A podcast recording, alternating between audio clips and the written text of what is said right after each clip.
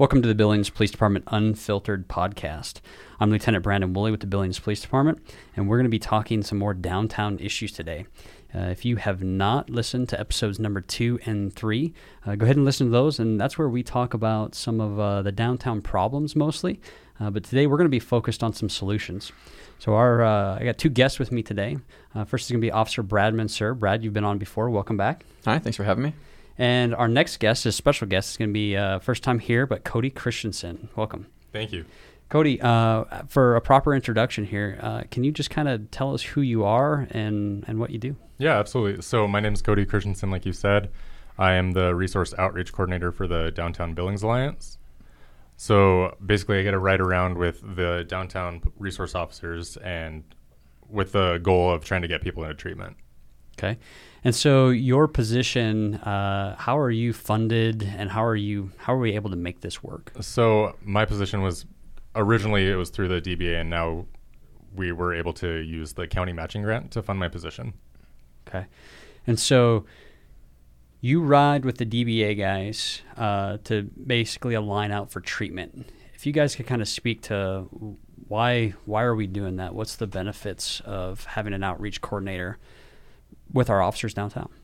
So basically, one of the big benefits is that we get to meet people where they're at.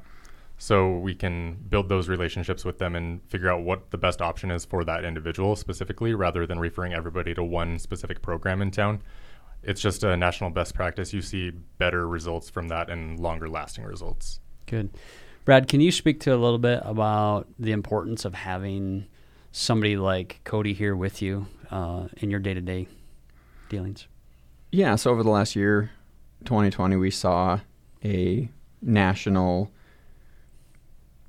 conversation come up asking for more social work, more non law enforcement counselors and peer support and outreach coordinators to go along with law enforcement, um, to ride with law enforcement to calls, helping out with de escalation, different situations like that. And fortunately, we've been ahead of the curve. We've had this program in one form or another around for the last um, six, eight years, and this is our newest iteration.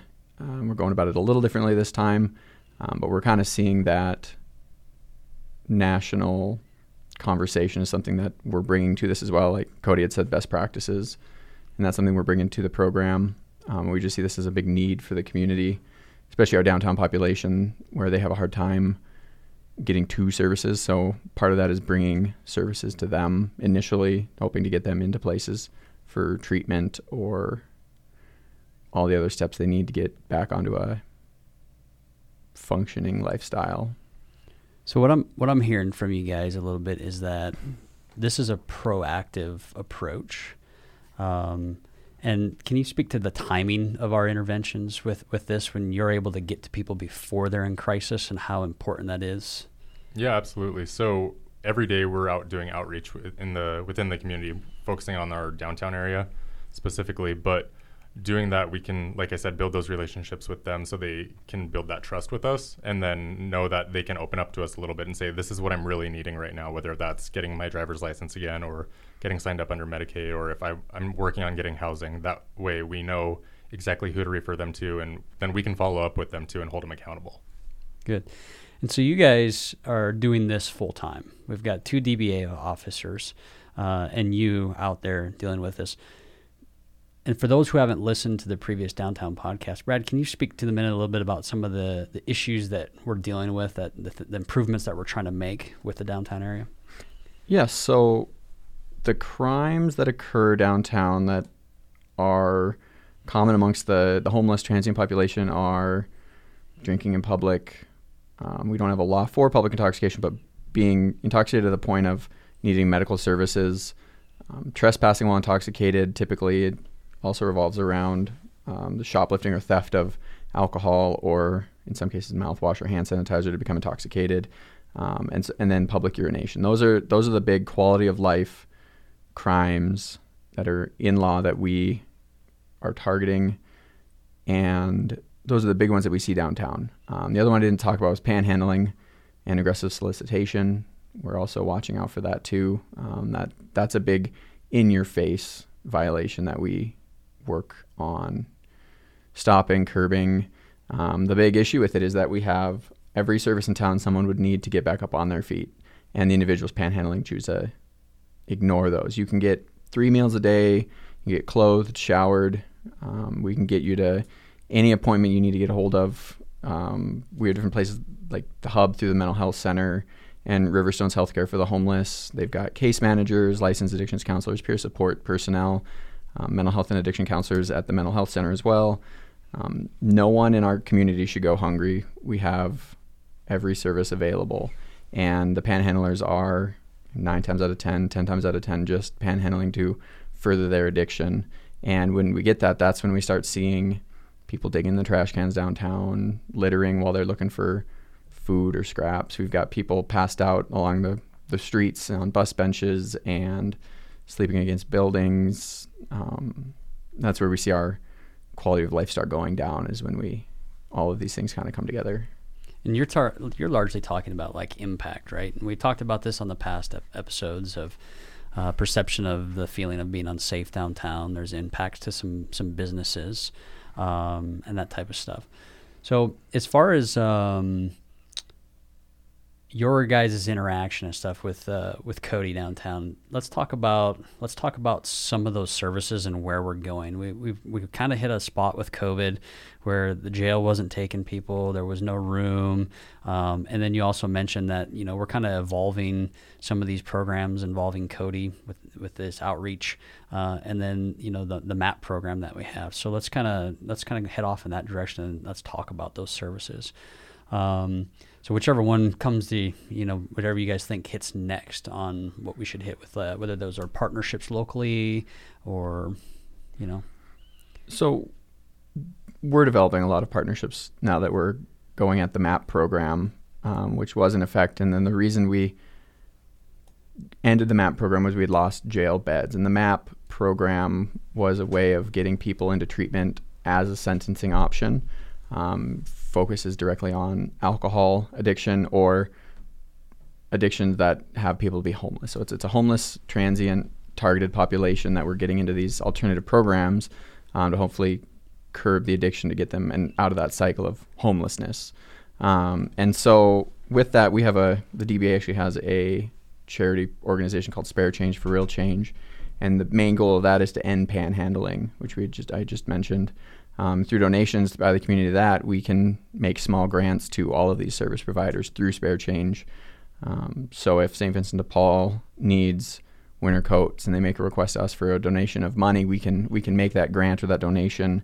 Um, instead of giving that guy five dollars on the road you can donate five dollars to spare change for real change and we can affect a greater outcome for some of these people. We can help keep funding dinner programs, lunch programs. Salvation Army could come to us if they needed to. Um, so that's one thing that we're working on is we're bringing revitalizing spare change for real change. Um, the other thing we've got is for the longest time, and everybody knows that the jail's full. Um, we haven't had any jail beds. The only people that get to go are violent offenders at risk to the community.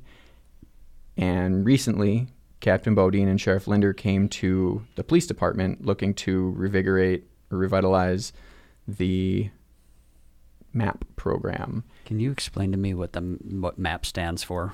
Yes, it's the Motivated Alternative Addiction Program. Is that is that right, Kody? Did you get it right? No, I got All it right, wrong. let's fix it. What do you what do we got? Motivated Addiction Alternative Program. All right. Close enough. There we go. So kind of explain that program and how that works from start to finish, and then we can uh, we can talk some about how the jail is important with that. So let's say the so so I think the question would be for you, Kody, is is when we're we're using this MAAP program, and let's work the process from if you guys are out patrolling around, you interact with some people, we've got resources that we can get these people to. If you could talk to those, and then we'll we'll talk about when those resources aren't being utilized and it becomes a problem where law enforcement has to get involved. Then we have this layer of MAAP, correct? Right. So one thing that we're doing with the current MAAP program is that they'll have that option before law enforcement gets involved. Hey, we can get you into treatment um, and help you out with your record, but you you would have to complete an entire treatment program. So that's one option that we're working on. The other one is that after law enforcement does get involved, then we can work with them and figure out. Like I said before, you want that best treatment for them to sustain a longer long term so- sobriety. So one thing that we have done is worked with, and we're building that relationship with other community partners where we can figure out who has the um, ability to commit, whether that be inpatient treatment, who has the ability to commit uh, room for their for them in the programs or whatever works. But we we need those commitments from the community partners to make sure that we can include them at the table. Because um, without that, the program the program's only going to work as well as the whole community is involved. So because it, it really does take a village to do something like this. So one thing that we've been doing is building those relationships with the entire continuum of care, which would include all the services in town. So that's something that's really important, and I think that they once everybody has that almost that buy-in, then you'll see the real change happen. See, and you guys were um, talking about the list of the the partners, and one of the things that I was kind of um, uh, I didn't realize even was how many partners in the community that you have. Uh, can you guys rattle some of those off and just let people know like how many people are engaging in this problem right now? There are more than on this list, and we've these are the ones we've reached out to, and we've gotten either agreements that we're going to set something up and get going forward. Um, but the city attorney's office is going to be instrumental because we're going to be will be after sentencing. It'll be after someone pleads guilty in court to this. This they get sentenced to this program, and so we have the city attorney, um, which is the city court system. We have the jail, um, who is our other big partner in this program. Um, obviously, the DBA, which houses Officer Tanis and myself, um, and then Rimrock Treatment. They are one of our big players, and they're they're a big support in the community, anyways. Um, we have St. Vincent de Paul. They are a nonprofit, and they're operating a breakfast and lunch center. I don't know the correct term for them would be, but they're working on a grant through the state that'll let them be open from seven to seven during the day, basically a day shelter. Um, where and they're hoping to host groups for any number of treatments during the day, um, get people out of the cold, get them out of the heat, be able to house people, get them fed, get their, those base needs met so that they can move on to the next step in recovery. And then we have Riverstone, and they have a healthcare for the homeless clinic downtown. Um, we've been working with them and they've been fantastic. Um, the mental health center has been a big help, and that's actually some of our grants go through them. Um, everyone always remembers the hub, the hub building downtown. Well, the hub's actually part of the mental health center, and they're still operating those services, which are vital, um, up at the mental health center, which is next to Rimrock. And then we have the crisis center. Um, they've been a big community leader, and they've been involved with us since the beginning of this program. And then there's Billings Indian Urban Health and Wellness, which is a newer center in the last couple of years. Um, and because a large population of our homeless are Native American, having that buy-in from the Billings Urban Indian Health and Wellness has been big. One of our past ROC resource outreach coordinators is actually a licensed addictions counselor for um, Billings, Billings and Urban Indian Health, and then the Salvation Army. Um, they do a lot of outreach too, and mostly through food donations and clothing. And there's more on the list that we haven't even mentioned, but those are the main ones we've gone to already. Right. That's a that's a big list. That's a lot of people trying to put stuff together to help fix the problem. One of the one of the newer resources that um, uh, came out recently was this low barrier shelter. Kody, can you kind of talk about that shelter and how it's used and what that looks like? Yeah, absolutely. So off the streets is what they're calling the low the low barrier shelter, which this low barrier shelter is a temporary emergency response to the needs of the community because of COVID. Um, it started in the beginning of November, mid-November for the low barrier side. They also absorbed the QNI, which stands for Quarantine and Isolation Site from Riverstone Health. Um, they dedicated 20 rooms to QNI where people can either wait for symptoms to subside or wait for their results to be given back to them the low barrier side, there's room for, I believe, 54 people. Um, everybody that is presented to the low barrier shelter has to be diverted there from the community crisis center, which is the main point of diversion. So if a police officer finds somebody and um, wants to take them to the shelter, they still have to go through the crisis center. But we just wanted to make sure that we're working with everybody, and the police department definitely asked that there would be one drop off point. So that's going to be the community crisis center. Um, the low barrier shelter is not a duplication of services. We're not offering any services at this location. If somebody is able to be diverted to a different resource, whether that be MRM's emergency shelter that starts at 10 p.m., if they have to start at or stay at the crisis center overnight because they're in a mental health crisis, if they have to go to the hospital, whatever it needs to be, that's where they would be diverted to if they meet that criteria for that specific site. Um, so everybody at this shelter specifically are the people that you would normally see on the streets over the winter. Um, our goal from the continuum of care was to make sure that um, there's a place for everybody on the streets, so nobody has to stay on the streets overnight. We don't. We're tired of seeing that um, multiple people freeze to death over the winter staying on the streets. So our goal with it was to make sure that everybody had a place to go at night that was warm and safe, um, and giving them that that dignity and respect that they deserve because they're still people and members of the community. Um, the other thing that we would want to touch on is that this is a temporary response, so it's only going through until next November. At that point, we're hoping that we'd have a new plan for a long-term low barrier shelter within town. So whether that be a specific service already in town, just expanding their current services, or if there needs to be some entirely new one um, created. But this this temporary response was a continuum of care group work group that worked on it. So I mean, including it had the hospitals, it had Riverstone Health, it had HRDC, Housing Authority, Tumbleweed, Montana Rescue Mission, St. Vincent de Paul, Salvation Army. I mean, it was a huge group of us. So um, dedicated a lot of time and a lot of hours to building this up from the ground. So um, it was a awesome to see that all of us could come together and work on that to make sure that there was no duplication of services. The other thing we had to do was sign a um, a agreement that we would have to a consensus agreement, so we would have to all agree on whatever was decided before we could even leave the room. So there were some long nights, but we all had to agree before we could move on to the next topic. Let me uh, let me take you back because you added kind of the, the humanizing component into this problem a little bit, and I and I think for the average citizen in Billings, they're not aware of what those problems really look like at the at the ground level, and and to highlight you know one of those tragedies where you're talking about people freezing to death in, in the downtown area, um, was last year or so. Uh, a gentleman was was in a dumpster that got picked up uh, for for garbage, and then and then dumpster crushed him, killed him. Uh, huge tragedy, right? Um, but uh, when that hit the newspaper, you know, we, we we watched stuff on social media, and you see a lot of people automatically go to like, well, was uh, was there a homicide? Was the body dumped? Was there you know was there a, a nefarious crime? And we don't assume or make the assumption that you know uh, he was likely in there sleeping because it was warm or a place to be out of the elements and stuff like that. And that's kind of that ugly portion of that reality. So this low barrier shelter and these services do make an impact for these people.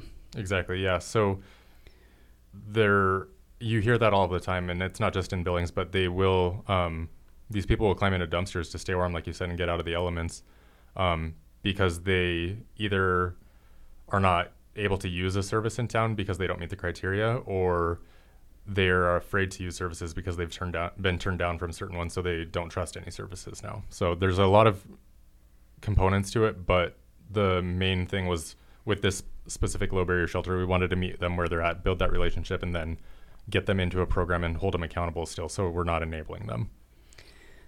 So back on to the the MAAP program a little bit and how that works, Brad. As far as um, what does that look like for the agreements? How is that supposed to help with enforcement? And then obviously back onto the importance of the jail and, and bedding. Mm-hmm. So with the program, someone gets arrested for, and lately we've got guys and girls with 20, 30, 40 warrants. Usually those warrants consist of failure to appears on outstanding tickets or arrests for open container, trespassing, the, the quality of life violations. And once they get to jail, they, they get an opportunity to see their case through court. And once it comes to the finalization, if they've pled guilty or been found guilty, they get brought into the program as a sentencing option. Um, if someone accepts or takes that option instead of sitting straight time, which would be you know, if you're sentenced to four months, or the MAAP program, as long as they take take the MAAP program, they will be brought in right away. What we'll do is meet them at the jail initially. Our plan is that send them through a program called Prime for Life, which Kody's working with and doing, and it gets them ready to get into treatment. And being in the jail, they're sober, and this might be the longest period of sobriety for some of these people for quite a while, up to years. Um, and from here, we can get them signed up with programs in town locally or even regionally in the state that would meet them. Are they a veteran? Well, we have programs for that. And there's different programs in the state with the VA. Are they? Um, do they have somewhere to go, like a home they can go to? Well, we can send them home under the agreement that they go to an outpatient group every day. We need to see them sober every day. If if you miss so much or so many days, or you skip out, you show up intoxicated, well, we're going to revoke you, and then you get to sit the rest of your time instead of outside on treatment. You, you get to go to the jail, and um, at the jail we will have iPads or vir- some sort of virtual um, treatment where they can still do the program. They've just lost the ability to be out and about on the streets because we know people won't follow through. They there's numbers out there that take some five, seven times of treatment before it really sticks and catches on people. And so we know there'll be people that won't go through with the program, but we have we have that backup that, you know, you're sentenced to jail time, but you're doing this program instead. And so until the program's completed, that jail time is still sitting over there. It's it's suspended time. Um, and so we've kind of got the the fallback there if, if someone doesn't follow through or they walk away from Rimrock or um, if they go to MCDC in Butte and they don't, they just walk away or they never make it on the bus. You know, we've got we've got recourse for them not following through with the program, and we'll still hit them with the program in jail. They'll just use that lose that freedom of being out. Um, because it is a misdemeanor, um, sentences can't be more than a year. None of the sentences for these crimes are more than six months at a maximum, anyways. The problem is these guys, some of them have 50 to 70 warrants outstanding, and each warrant holds a six month maximum. Um, all of that would be concurrent. You finish the program 30 days, 60 days, and it would all get dismissed or time served, things like that. I also want to add that one thing that I think we want to be very clear about is that with this updated program, we're giving everybody a choice. So there's not going to be one specific program we're referring them to. We're going to give them all the options. Um, we'll point out which ones will probably work best for them. Um, and once they decide on that, then we can help them get into that program. So one thing that is going to be a little different than the last program is that we can hold them accountable, um, get them into a program that works best for them, but they have that choice. So once somebody has that choice and feel like they have a say in what their future holds, then you see it's it's just national best practice. You see those um, rates go down of ending up back on the streets. You see that they have a longer term of sobriety, whether that be six months to a year whatever it might be. They may come back and drink, and they may not. But I think it's important that we also highlight that um, we want to give them that choice, whether that be if they're going to work with Rimrock, if they're going to work with the Crisis Center, and LAC from Riverstone Healthcare for the Homeless. They're going to have that choice, and then have that. One thing that's been great about um, COVID that I think we can all agree on is that the ability to do things virtually so we can bring the treatment to them now rather, ra- rather than taking up a bed at rimrock or um, the crisis center we can bring that treatment to them over a computer um, we also know that be- national again na- national best practice having that in-person contact is still really important for treatment so we can still do that in-person group at, at a smaller setting so it's still socially distanced and covid safe so that is something we're also looking at is to make sure that um, we're not going to be putting them in danger at all. So we're going to handle this at a at a way that is going to benefit them more long term. Excellent.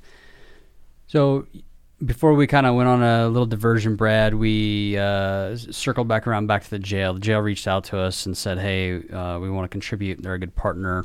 Um, talk about how that um, that commitment of those beds and stuff is affecting the program. Yeah, so this program started about eight years ago, seven years ago with Officer Lennick and Officer Nichols, who's now Sergeant Lennick. And initially, it was the jail was half the partner. They, the jail beds, getting people in to sit while they're waiting for sentencing, um, or to go through the program, is is is half the program. If we don't have that, we don't have the other half. We don't have the the punishment of the discipline for not following through most of the people on the streets have an issue with following through. That's half the reason they're probably on the streets. Um, you know, you mean to make it to an appointment today? Well, you get stopped halfway and never make it. That's a, that's a very regular thing we hear from people. Why didn't you go to housing today? Why didn't you go get your ID card from Hub? Why didn't you? Well, I got halfway there and I quit. So follow through is a big issue, and so having the jail um, and being able to put people there on valid arrests and violations of law um, is huge in making the program. And so we've been going to the jail asking for a long time now for space, and they've never had the option. Well, recently, Captain Bodine, who's in charge of the jail, and then Sheriff Linder came to us. So they finally have the opportunity to give us some space, and then we were, I think, hopefully, the first one they thought about. Um, and so they they've given ten beds at the jail that Officer Tanis and I have the authority to arrest and put people in. Those reserved spots are for nobody else but us and for this program because they see all of these quality of life crimes are kind of like a gateway drug. It, that that old mentality that these may be the first crimes committed, but they always evolve into more. Um, whether that be robbery, um, burglary, we see a lot of that with transients. Not a lot, but um, start small, and then eventually, the more they're on the street, the more desperate they may get, and without any outside influence stopping them, there's nothing to stop that cycle of crime and poverty. And so they are also working on a an old rec room, make it into a a MAAP bed center. I don't know what they would call it, but it, it, it 15, 20 person cell uh, room to work with this program as well. So the jails, they're moving forward with us um, on their own side of this, and they've they've given us more than we could have hoped for in the beginning of this last year, um, and it's really got this program started all over again. So that's great to hear because prior to COVID, we were already kind of moving into the area, and, and, and the jail was full.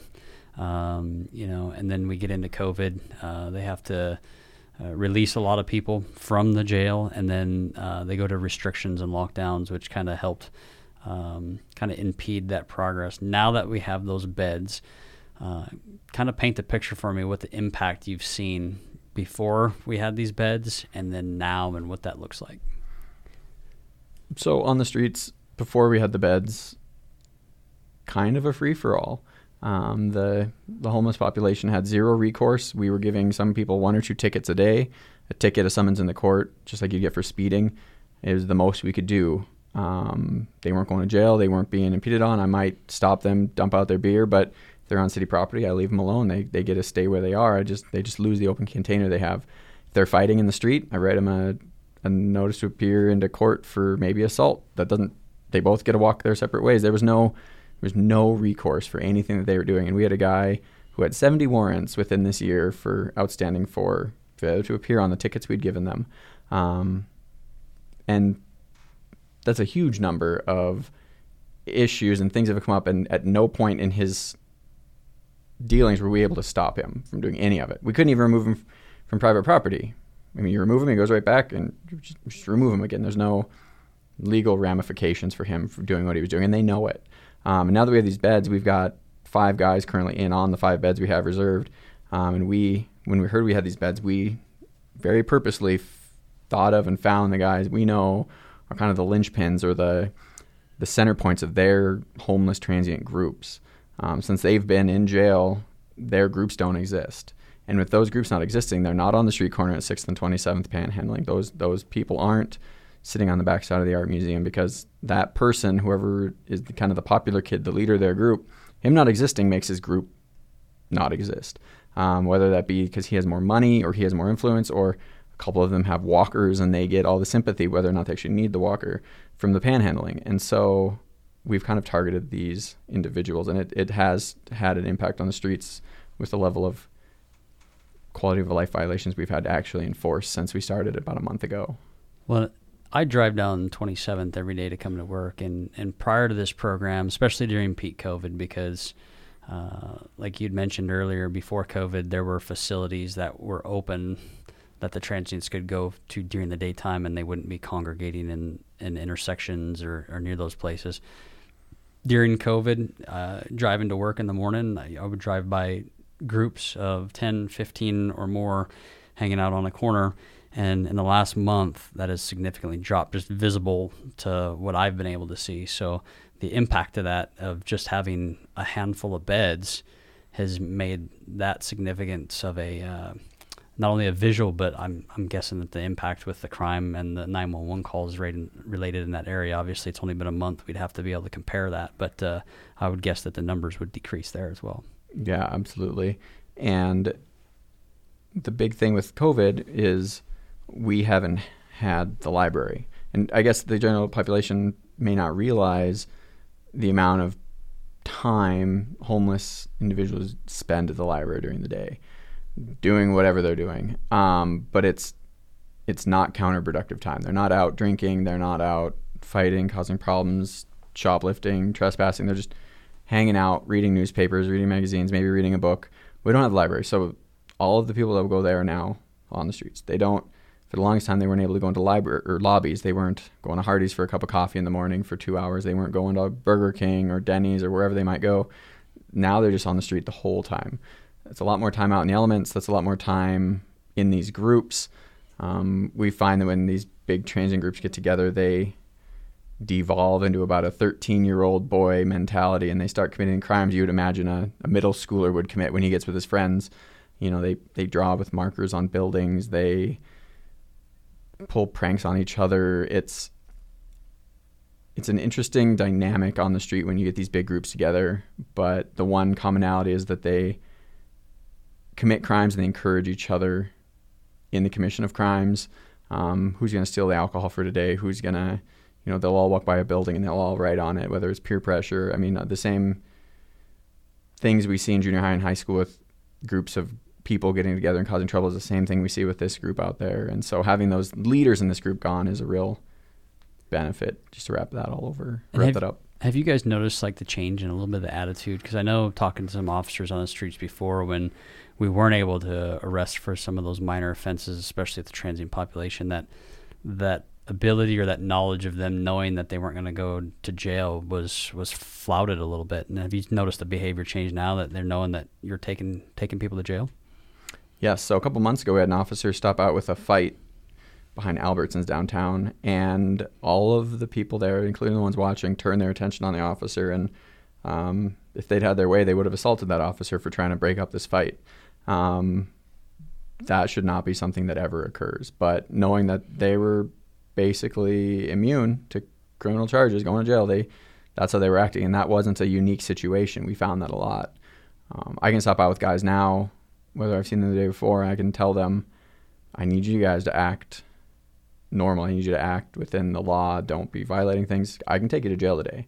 Um, the next time I see them day, hey, what did I tell you earlier? Well, you said I could go to jail. Like I meant it, and they, I see a noticeable improvement from that. It's it's like being able to punish a child into timeout. Like keep that up. You know, we, we have repercussions now, um, and I haven't had many issues lately with people bucking my authority like I was all summer.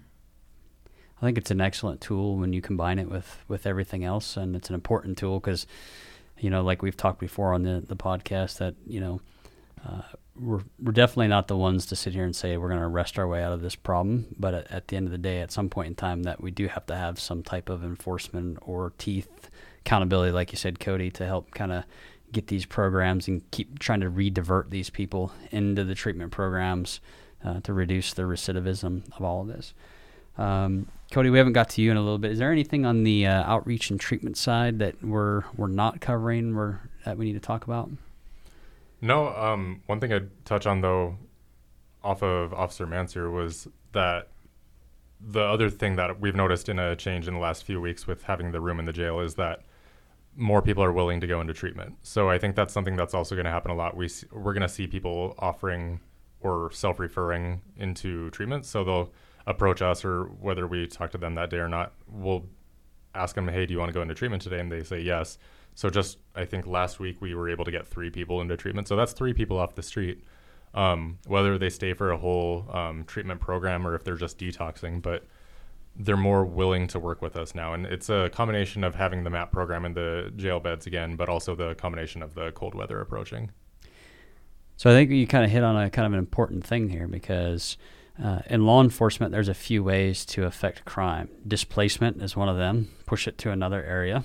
because that off happens a, a lot, uh, but also disrupting and dismantling it as well, right? It's not just the offenses itself, but the conditions that set up, like which you were talking about, uh, Brad.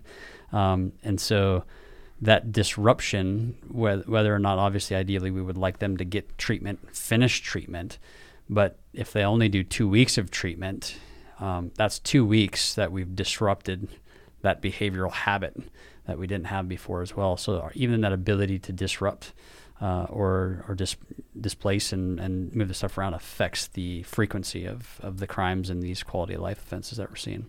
Plus, I think it's beneficial for those with uh, substance abuse and mental health issues to get get some treatment. Exactly. You know, and we're rewarding people for coming forward to us. If you, we can offer. And we've spoken with the court system you come to us and ask for treatment and complete and get a certification through, say, Rimrock or wherever for a 30 day, 60 day program, we'll work with the courts in getting that, whatever outstanding warrants you have, as long as they don't have involved victims.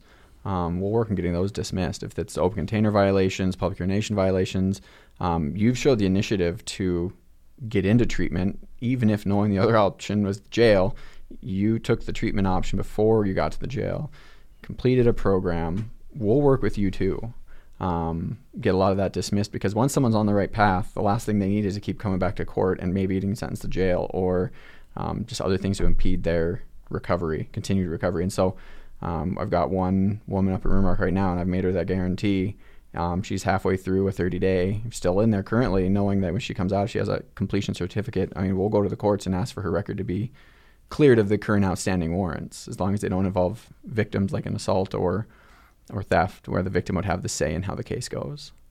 So, and I think that's important to kind of highlight too, because we're not out there to just write tickets and just bury people. Um, if we can use that as leverage to help encourage treatment uh, and give them a pathway to clear that up so it's not always around them because uh, you know struggling to always try to pay the fines and fix these charges that uh, does add an extra burden.